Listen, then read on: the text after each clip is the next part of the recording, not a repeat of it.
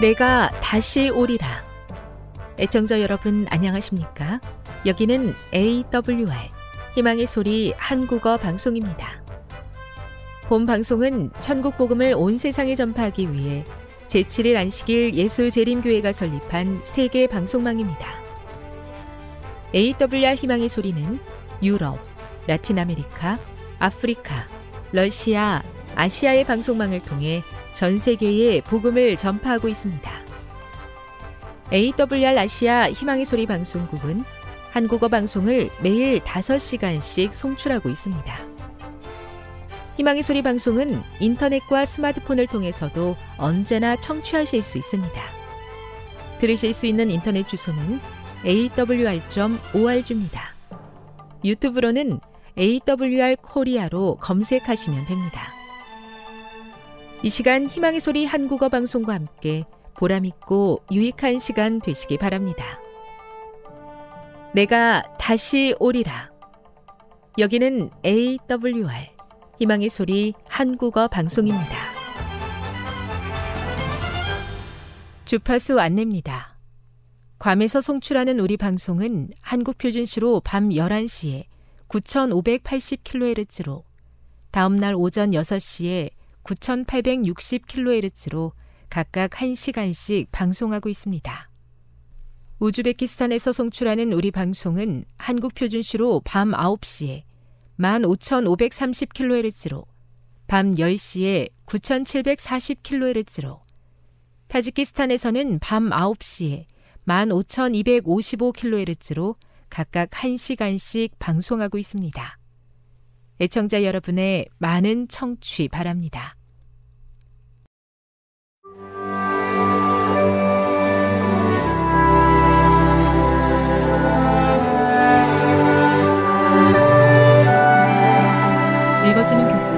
여섯째 날 11월 11일 금요일 더 깊은 연구를 위해 어떤 사람들은 예수님을 봤다는 기록은 모두 착각이라고 주장한다.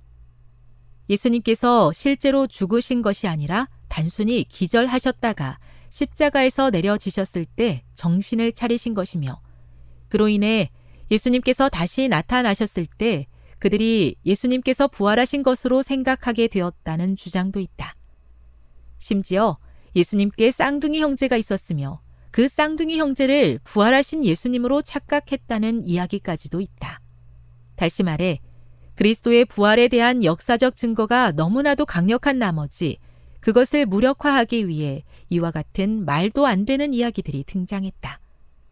부활이 너무나도 중요한 사건이기에 수많은 증거가 주어졌고 그래서 사실로 받아들일 수 있음을 기억해야 한다. 십자가 위에서 다 이루었다는 부르짖음이 죽은 자들 가운데도 들렸다. 이 음성은 무덤의 벽을 뚫고 들어가 자는 자들을 불러 일으켰다. 그리스도의 음성이 하늘에서 들리게 될 때도 그러할 것이다. 그 음성이 무덤을 뚫고 들어가 무덤의 문을 열겠고 그리스도 안에서 죽은 자는 일어날 것이다. 구주께서 부활하시던 때에는 몇몇 무덤밖에 열리지 않았으나 그분이 재림하실 때에는 가볍게 죽은 모든 사람들이 그분의 음성을 듣고 영광스러운 불멸의 생명으로 부활할 것이다. 시대의 소망 787 핵심적인 토의를 위해 1. 다 이루었다와 그가 살아나셨느니라 라는 선언은 지금까지 존재했던 모든 말 중에 가장 의미 있는 말이다. 이 말들은 구속의 역사 가운데서 서로를 어떻게 보완해 주는가? 우리는 이 말들 속에서 어떤 위대한 소망을 발견할 수 있는가? 2. 처음에 종교 지도자들은 제자들이 예수님의 시신을 훔쳐가지 못하도록 경비병들이 무덤을 지키기를 원했다. 후에 그들은 제자들이 예수님의 시신을 훔쳐갔다고 말하도록 경비병들에게 돈을 주었다. 이 이야기가 그리스도의 빈 무덤이 사실이라는 것을 드러내는데 어떤 도움을 주는가? 그리스도인들에게 빈 무덤이 그렇게나 중요한 이유는 무엇인가? 지금까지 읽어주는 교과였습니다. 본 방송은 AWR 희망의 소리 방송국에서 제작되었습니다.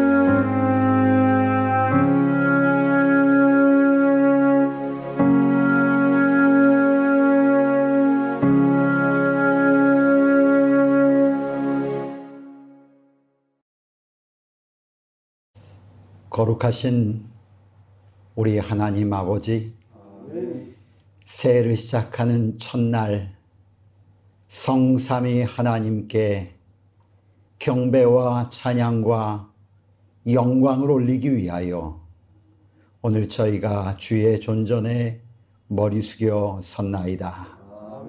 겸손한 마음으로 성삼위 하나님께 경배와 찬양을 올리오니 우리의 경배를 받으사 홀로 높임을 받으시며 영광 받으옵소서. 저희는 하나님의 것이요.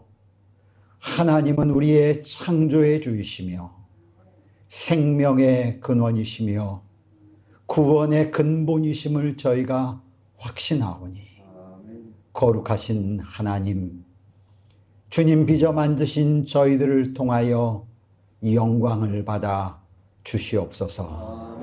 시작하는 시간부터 이 예배가 마치는 시간까지 오직 모든 영광과 찬양을 하나님께서만 받으시고 저희에게는 아버지의 거룩한 말씀으로 우리의 갈 길을 보여 주시옵기를 그리스도이신 예수님의 이름 의지하여 기원하옵나이다.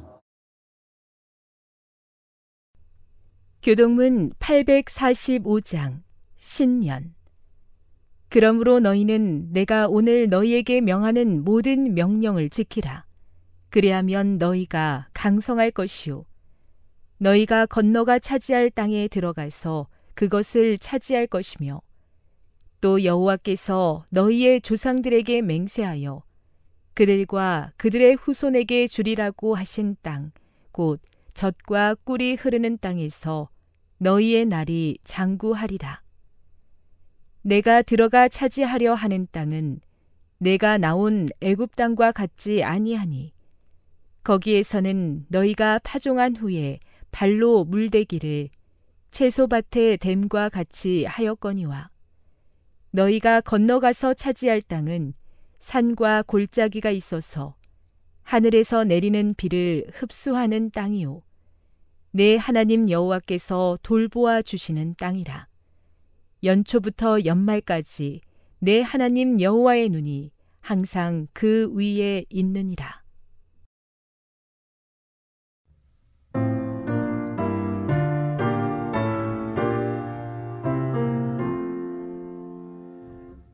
찬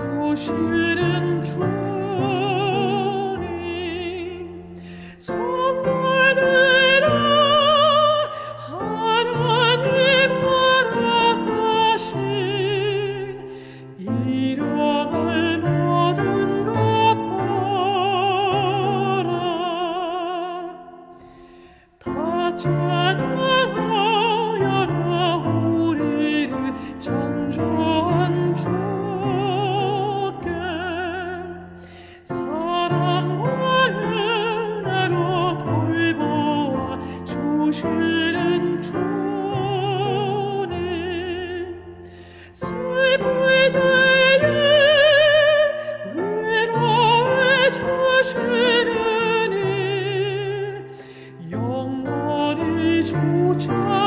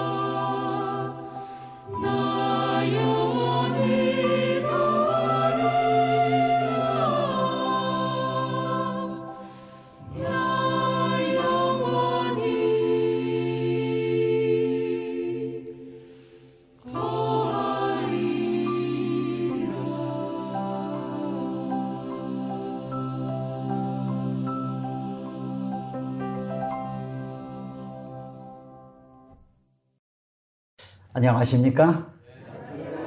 2022년 어, 새해 첫날을 안식일로 맞이할 수 있도록 인도해 주신 하나님께 우리 감사와 영광의 아멘을 올립시다. 감사합니다. 또 이 귀한 새해 첫 안식일에 우리 아버지의 귀한 성전으로 발걸음을 옮기신 여러분 모두를 환영하며 하나님께 감사드립니다. 새해 인사드립니다. 전국에 계신 성도 여러분, 그리고 우리 망우동 교회 성도 여러분, 새해 하나님의 특별하신 은혜가 재림을 소망하며 믿음으로 살아가는 모든 성도들에게 풍성히 임하시기를 기도합니다. 올해는 모든 성도들과 성도들의 가정들이 이전보다 더 하나님께 신실한 백성으로 살아가기를 간절히 소망합니다. 하나님과의 동행하는 삶이 연속되어지기를 소망합니다. 이전 어느 때보다 하나님과의 관계가 더욱 친밀해지고 그분과의 동행이 더욱더 의미 있고 행복해지고 그분과의 동행이 기쁨을 누리는 그런 삶이 되기를 간절히 소망합니다.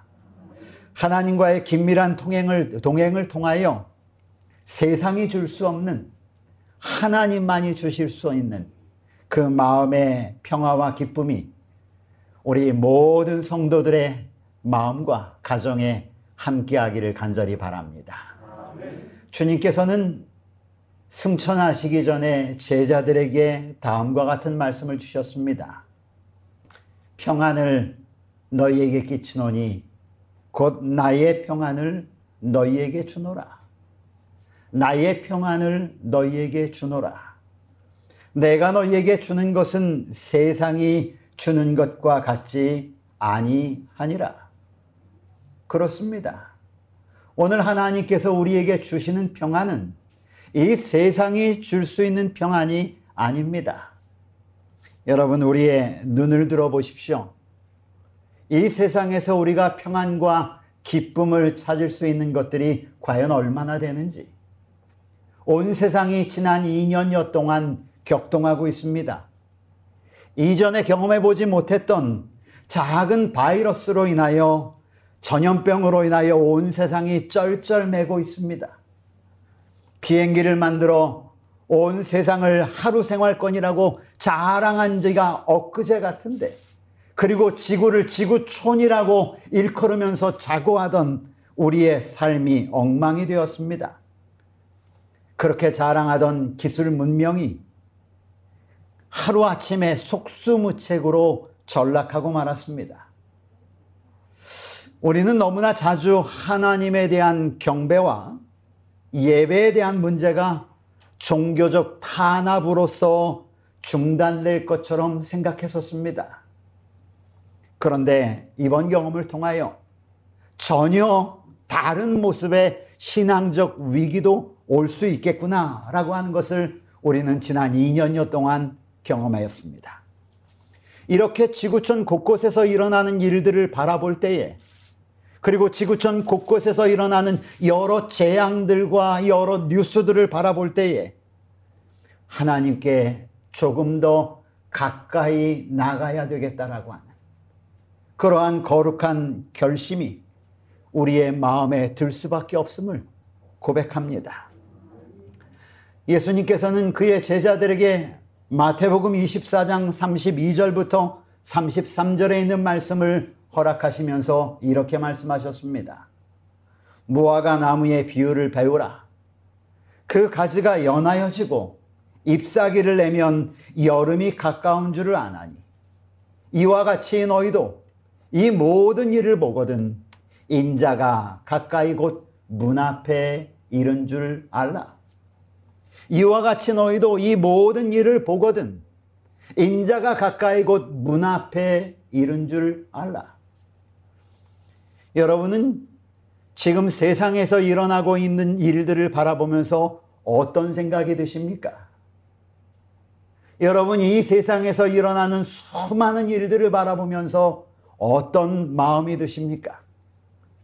저는 신문지상에 그리고 TV에 나오는 뉴스들, 여러 재난의 이야기들, 이 세상에 돌아가는 여러 이야기를 볼 때마다 오늘 우리에게 말씀하신 마태복음 24장 32절로 33절에 있는 말씀을 저는 자연스럽게 회상하게 됩니다.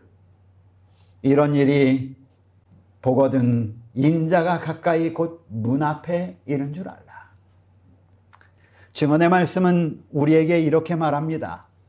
시대의 소망 632쪽에 그리스도께서는 당신의 재림에 관한 징조를 주셨다.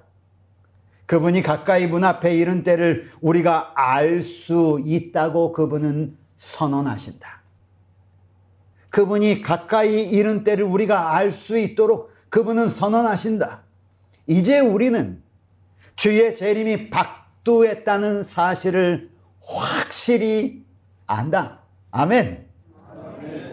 이제 우리는 주의 재림이 박두했다는 사실을 확실히 안다.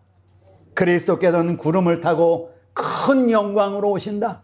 수많은 빛나는 천사들이 그분을 수행할 것이다. 그렇습니다. 주님께서는 그의 사랑하는 제자들에게 그리고 하나님의 백성들에게 말씀하신 것처럼 오늘 우리가 할 일이 있다면 바로 그분의 오심을 위하여 깨어 준비하는 것입니다.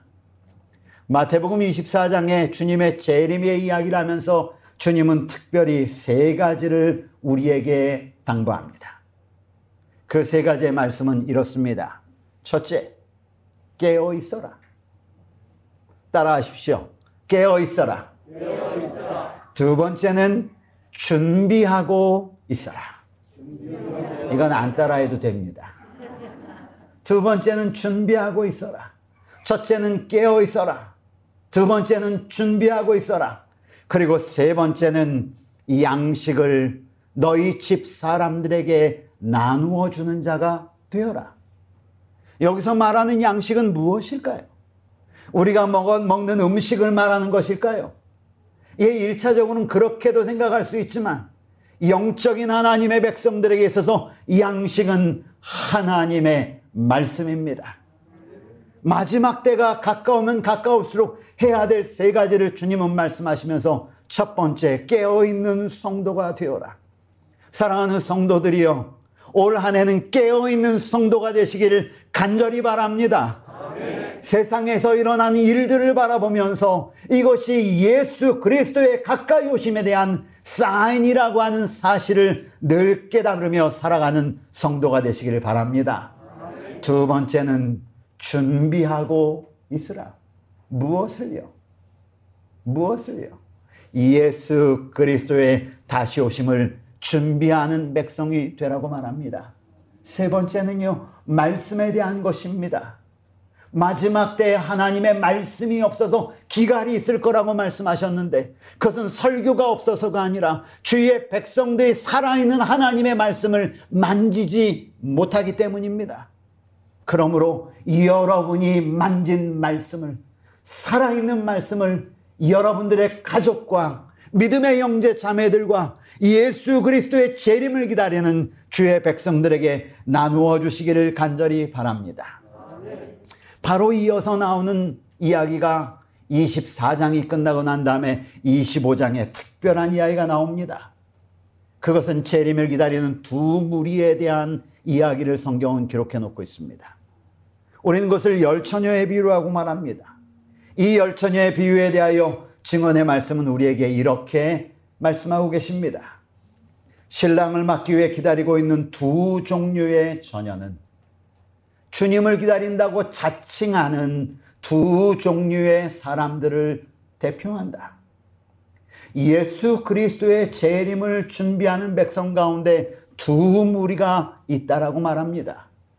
두 종류의 사람들은 예수님의 재림을 기다린다고 말하는 두 사람을 대표한다.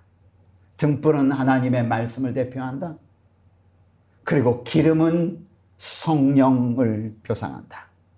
그렇습니다. 그럼 이 두 무리를 나누었던 핵심적인 역할은 무엇이었습니까? 둘 다 예수 그리스도의 재림을 기다리는 백성입니다. 둘 다 등불을 가지고 있습니다. 말씀을 가지고 있었습니다.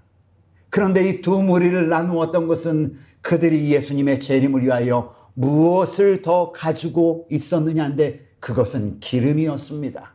성령이었죠. 예수님께서 이 지상 사역을 마치시기 전에 하나님의 백성들에게 약속하셨던 바로 그 성령 하나님이셨습니다. 예수님께서는 그의 제자들에게 약속하셨지요. 다른 것이 아니라 보혜사 성령을 너희에게 허락해 주겠다. 그리고 그 보혜사 성령이 너희와 영원히 함께 있게 하겠다라고 하는 약속을 주셨습니다. 실물교훈은 이러한 사실을 이렇게 기록합니다. 비유 가운데 열 처녀가 다 신랑을 맞기 위하여 나아갔다. 모두가 다 등과 기름을 담을 그릇을 가지고 있었다. 처음 얼마 동안은 그들 사이에 별다른 차이를 볼 수가 없었다. 이와 같이 그리스도의 재림 바로 전에 사는 교회도 그러하다. 어떻다는 것입니다. 얼마 동안은 그들 가운데 차이가 나지 않았다. 그런데 나중에 차이가 났다는 것입니다. 맨 밑에 빨간 글씨입니다. 그러나 비유 가운데 나타나는 일들을 오늘날에도 볼 수 있다. 그들은 등은 가졌으나 기름 그릇에 기름을 갖고 있지 않다. 그들은 성령이 결핍 되어 있다. 마태복음 25장을 읽으면서 가장 우리의 마음을 슬프게 하는 한 언급이 있는데 그것은 바로 이 언급입니다. 내가 너희를 알지 못하노라. 동일한 신랑을 맞이하게 준비하고 있던 사람들을 향하여 그리고 달란트를 부여받은 사람들을 향하여 그리고 양과 염소로 구분된 사람들을 향하여 주님께서 내리신 가장 절망적인 선언이 있다면 내가 너희를 알지 못하노라. 우리는 지난 2년 동안 이 사회가 그리고 우리가 살고 있는 이 지역사회에서 벌어지고 있는 여러 가지 어려움을 겪었습니다. 그 문제로 인하여 교회도 어려움을 겪고 있습니다. 마치 마태복음 25장에 나와 있는 열 처녀처럼 그런데 이러한 어려움을 겪고 난 다음에 교회가 두 모양으로 나누어지는 모습을 저는 봅니다. 어떤 교회는 성령 하나님의 능력을 체험하면서 더욱더 신실히 하나님께 나오는 교회가 있는 반면 어떤 교회는 이러한 현상을 핑계 삼아서 조금씩 조금씩 졸며 자는 것입니다. 반복됩니다. 하나님이 그렇게 만드신 것이 아니라 개인이 그렇게 선택해 가는 모습을 봅니다. 저는 세계에 있는 많은 교회들을 바라보면서 그리고 한국에 있는 교회들을 바라보면서 하나님의 참된 교회는 단 한순간도 그들에게 맡겨진 사역을 그 어떤 경우라도 멈추지 않고 있음을 저는 봅니다. 전 우리 사랑하는 모든 성도들이 이 어려움 가운데서도 주님 앞에 신실한 백성, 준비된 백성, 깨어있는 백성, 말씀을 양식 삼아 그 풍성한 말씀을 나누며 살아가는 주의 백성이 되기를 간절히 바랍니다. 증언의 말씀은 우리에게 계속 이 사건에 대해서 이렇게 설명하고 있습니다.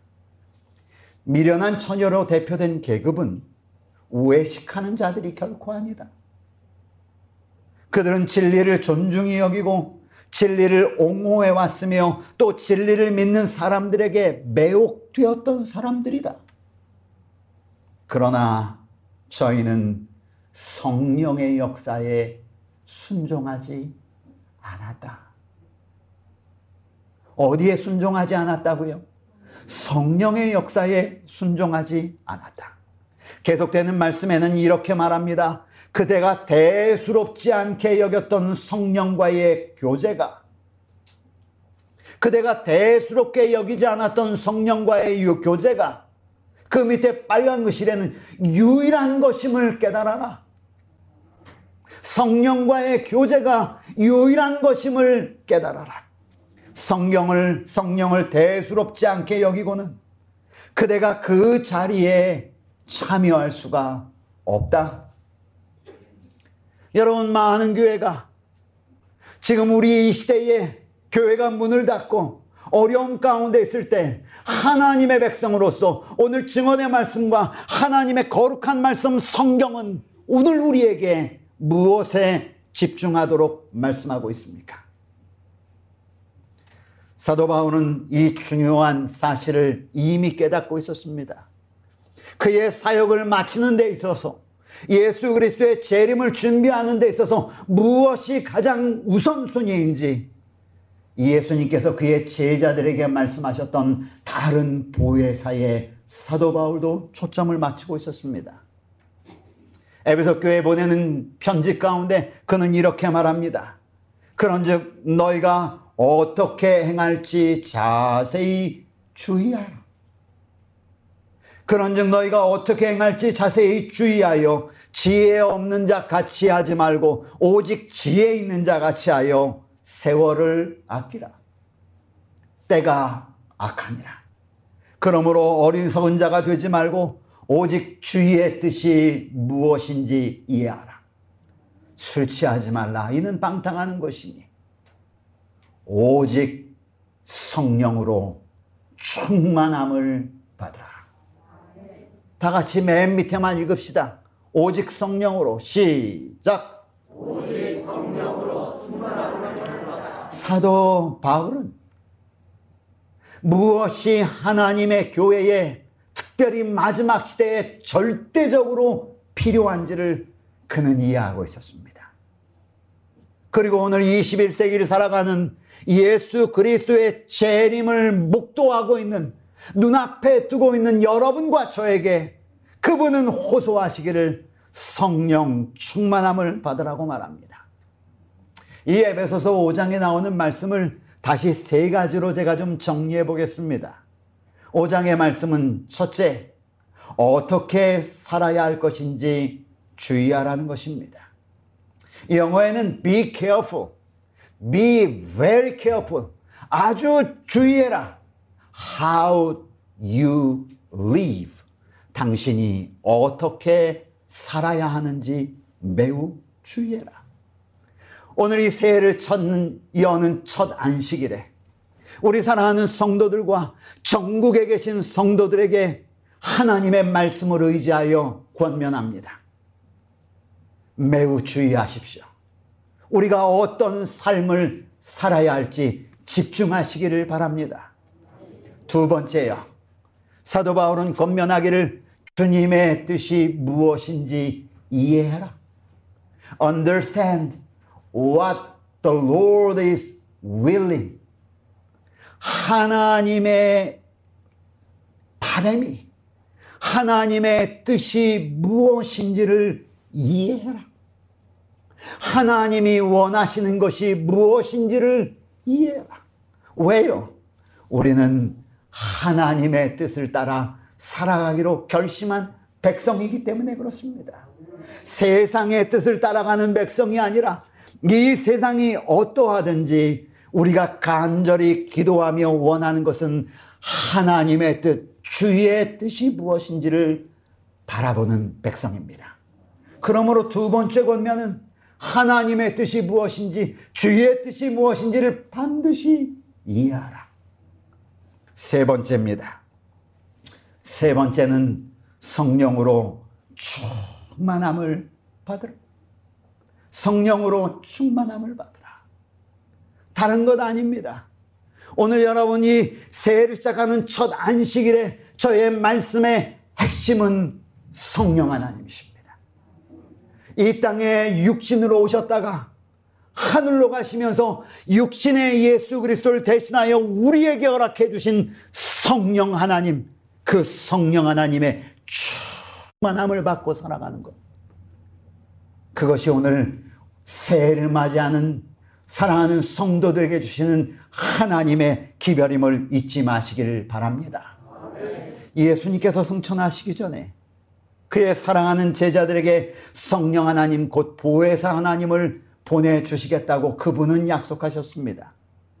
요한복음 14장 16절에 내가 아버지께 구하겠으니 그가 또 다른 보혜사를 너희에게 주사 영원토록 너희와 함께 있을 것이다.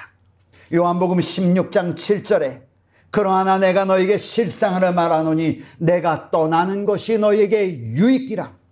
내가 떠나지 아니하면 보혜사가 너희에게 오시지 아니할 것이요. 가면 내가 그를 너희에게 보내주리라. 여러분이 하나님 주님께서 약속하신 성령 하나님의 역사가 어떻게 우리 교회사에서 이루어졌습니까? 사도행전에서는 그 성령 하나님의 사역의 결과로 어떤 일이 이루어졌는지를 우리에게 설명하고 있습니다. 예수님께서 약속하신 성령 하나님을 받기 위하여 그들은 한 곳에서 기다립니다. 사도행전 1장 4절로 5절에 승천하시기 바로 직전에 예수님이 말씀하셨던 것을 그들은 회고합니다.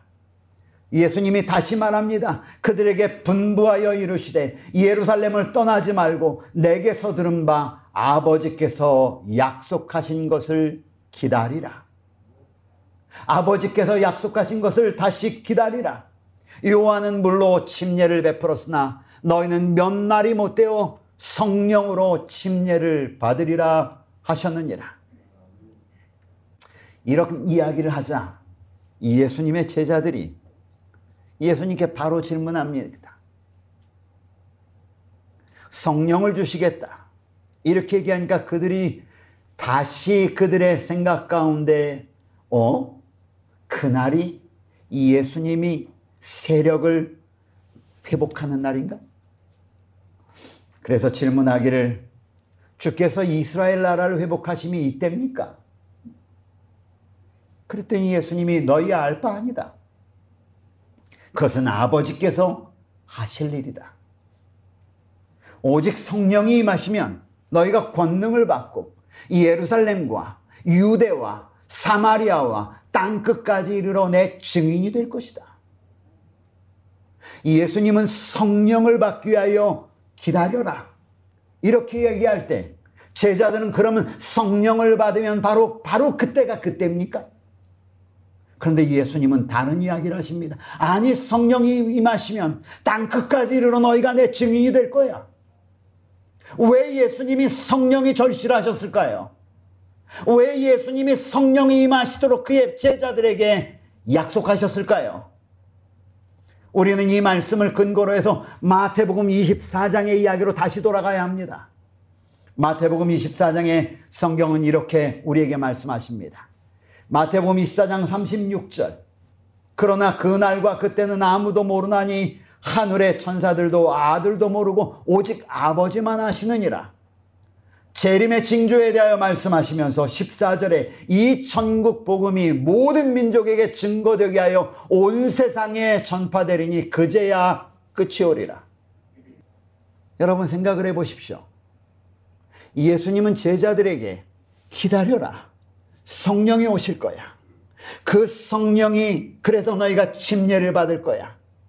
그런데 그 이야기를 듣자마자 제자들은 무슨 생각을 하냐면 이때가 그때입니까? 그런데 예수님은 아니 성령을 무엇과 연관시키냐면 땅 끝까지 이르는 증인이 될 거야. 마태복음 24장은 어떻게 이 지상의 역사가 끝날 것을 말씀하셨냐면 천국 복음이 온 세상에 증거되면 끝이 오겠다고 말씀하셨습니다.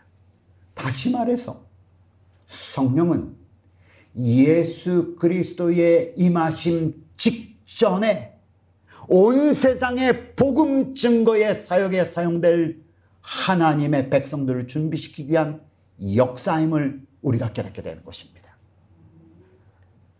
증언의 말씀을 가운데도 말씀하셨을 뿐 아니라 사도 바울은 야고보서에 이렇게 말합니다. 그러므로 형제들아 주의 강림하시기까지 길이 참으라. 보라 농부가 땅에서 나는 귀한 열매를 바라고 길이 참아 이른 비와 늦은 비를 기다리노니 강림에 대한 이야기라면서 농부에 의한 이야기로 변화시키면서 그들이 이른 비와 늦은 비를 기다리는 것처럼 너희도 길이 참아 마음을 굳게 하라 주의 강림이 가까우시니라.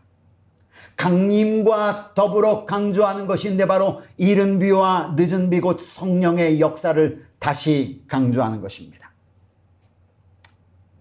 야고보가 얘기했던 것처럼 동일한 사상을 증언의 말씀은 우리에게 이렇게 강조하고 있습니다. 복음 사업의 시초에 귀중한 씨앗의 발화를 위하여 성령을 부어주심으로 이른 비를 주신 것처럼 이 사업의 종말에는 늦은 비를 주셔서 추수할 곡식을 무르익게 할 것이다. 종말에 늦은 비를 주셔서 무르익게 할 것이다. 위대한 복음 사업은 그 시초에 나타났던 하나님의 능력 못지않은 큰 능력으로 나타남으로 맞춰지게 될 것이다. 빨간 글씨요. 그 사업의 종말에 결국은 예수님의 복음 사역의 마지막에 복음 사업이 맞춰지면 예수님이 오신다고 말씀하셨고 복음 사업이 맞춰지면 지상에 끝이 오겠다고 말씀하셨는데 그 사업의 종말에 늦은 비가 내림으로 다시 성취될 것이다. 사도행적 54쪽은 이렇게 말합니다. 지상에서의 하나님의 사업이 맞춰지는 종말 때에 맨 밑으로 내려와서요. 성령의 임재가 참 교회와 함께 할 것이다. 아멘. 성령의 임재가 종말 때에 하나님의 참 교회와 함께 할 것이다. 라고 약속하셨습니다. 여러분, 여러분은 지금 우리가 어느 시대에 살고 있다라고 여러분 느끼십니까? 어느 시대에 우리는 지금 하루 하루를 살아간다고 여러분은 피부로 느끼십니까?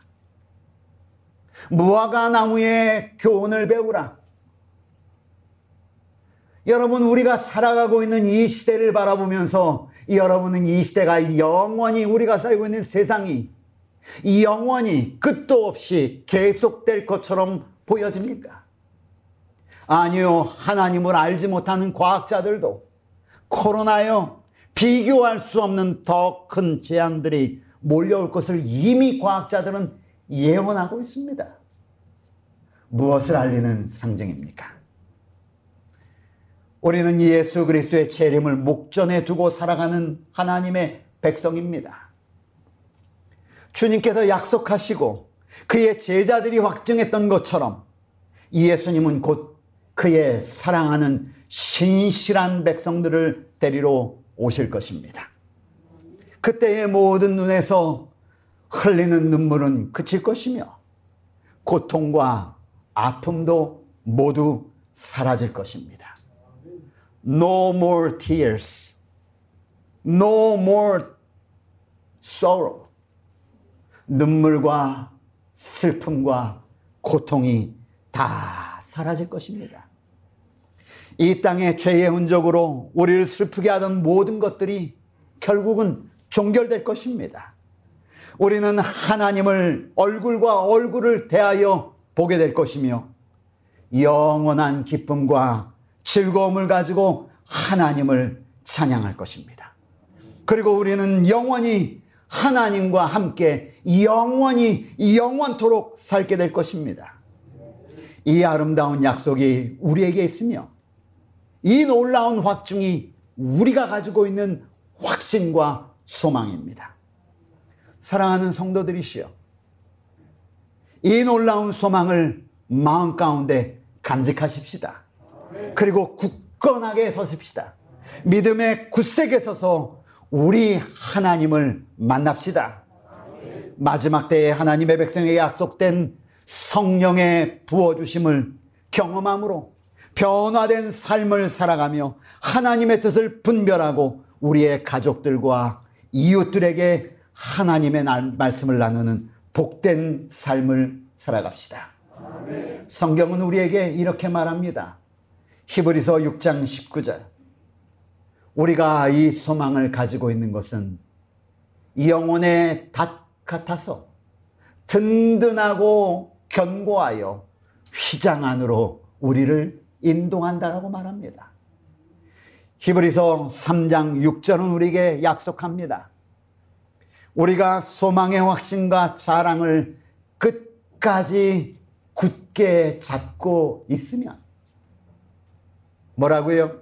끝까지 굳게 잡고 있으면 우리는 그의 집이라. 아멘. 저는 이제 말씀을 마치면서 2022년 새해를 맞이한 하나님의 거룩한 백성 여러분에게 질문을 드리고 싶습니다. 그렇다면 우리는 어떻게 살아야 하겠습니까? 2022년 이 한 해를 그리고 우리 앞에 놓여진 이 하루하루를 어떻게 살아가기로 여러분 오늘 귀한 결심을 하나님께 드리시겠습니까? 마지막 날 사건 194쪽에 이런 말씀이 있습니다. 우리가 해야 할 일은 다만 그릇을 깨끗하게 해서 들고 하늘의 비를 받을 준비를 하면서 다음과 같이 기도하는 것이다. 늦은 비가 나의 그릇에 내리게 하소서. 늦은 비가 다른 그릇이 아닌 나의 그릇에 내리게 하소서. 셋째 천사와 연합하는 영광스러운 천사의 빛이 내 위에 비치게 하소서. 저에게 사업의 이익을 맡겨주시며 선포하게 하소서. 저로 예수 그리스도의 동역자가 되게 하소서. 아멘. 이 기도가 저와 여러분의 기도가 되기를 간절히 소망합니다. 이 간절한 성령 하나님, 늦은 빛 성령의 귀한 역사를 나의 그릇에 부어달라고 기도하시고 소망하시는 그러한 간절한 소망의 기도를 하나님께 올리는 성도가 되시기를 간절히 바랍니다. 실물교훈 121쪽은 이렇게 우리에게 약속해 주십니다. 오순절에 부어주신 성령은 이른 비었다.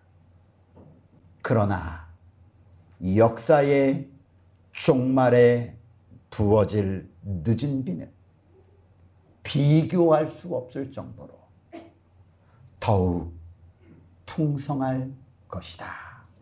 아멘. 무엇이 마태복음 25장에 두 무리를 나누었습니까? 그리고 이 역사의 종말을 살아가는 이 하나님의 교회의 성도들을 무엇이 또 나누게 할까요? 오직 성령이 이 한 해 여러분과 저의 기도의 제목이 되실 뿐 아니라 이 한 해 동안 성령 하나님과 늘 동행하면서 그분의 인도하심을 따라 가기도 하고 멈추기도 하고 그분의 인도하심에 따라 서기도 하고 눕기도 하고 그분의 인도하심에 따라 웃기도 하고 울기도 하며 그분의 인도하심에 따라 예수 그리스도 오시는 그날까지 앞으로 겸손히 나아가는 주님의 귀한 성도들 되기를 간절히 바라면서 말씀을 마칩니다. 기도하겠습니다. 하나님 우리 아버지 2022년 또 다른 하나님께 속한 시간을 우리에게 은혜로 허락하여 주시니 감사합니다. 오늘 우리에게 주신 말씀을 하나님 우리가 들어 하나님 귀한 결심을 이 시간 하나님께 드리기를 원하오니 오늘 우리가 들으면서 마음에 간직했던 결심이 주님께 드리는 결심뿐 아니라 우리의 삶의 모습이 되게 하여 주시옵소서. 귀한 말씀과 귀한 결심 하나님께 올리오니 받아 주시옵기를 그리스도이신 예수님의 이름 의지하여 기도드리옵나이다. 아멘.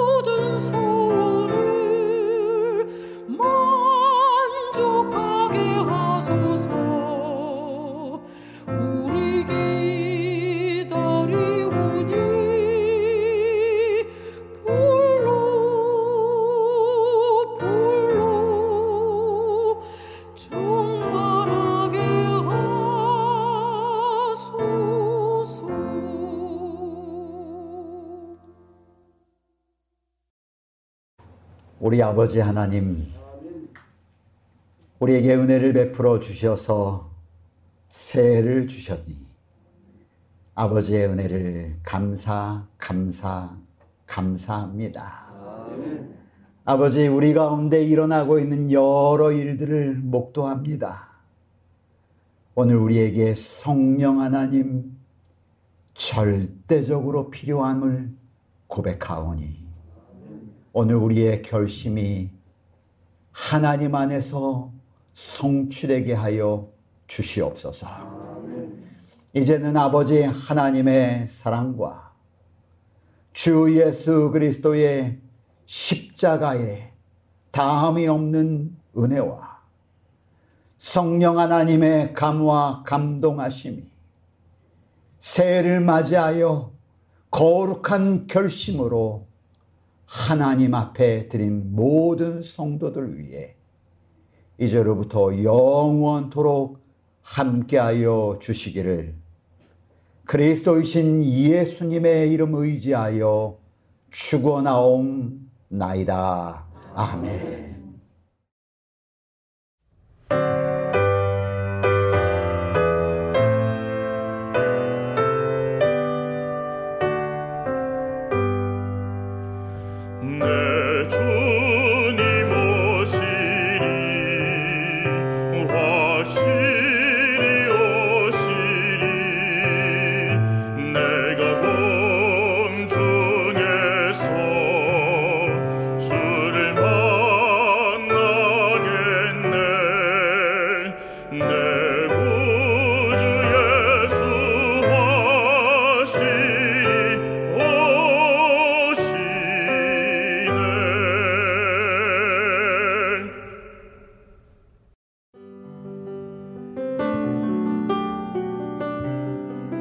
행복한 시간 되셨습니까?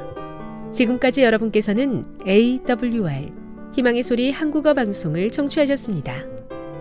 방송을 청취하시고 문의를 원하시는 분은 우편번호 02461 대한민국 서울시 동대문구 이문로 1길 11 희망의 소리 방송부 앞으로 편지나 엽서를 보내주시거나 지역번호 02에 3299에 5296에서 8번으로 전화 주시기 바랍니다. 지금까지 함께 해주신 애청자 여러분들께 감사드립니다. 애청자 여러분, 다음 이 시간까지 하나님 안에서 늘 평안하십시오. 감사합니다. 내가 다시 오리라. 여기는 AWR 희망의 소리 한국어 방송입니다.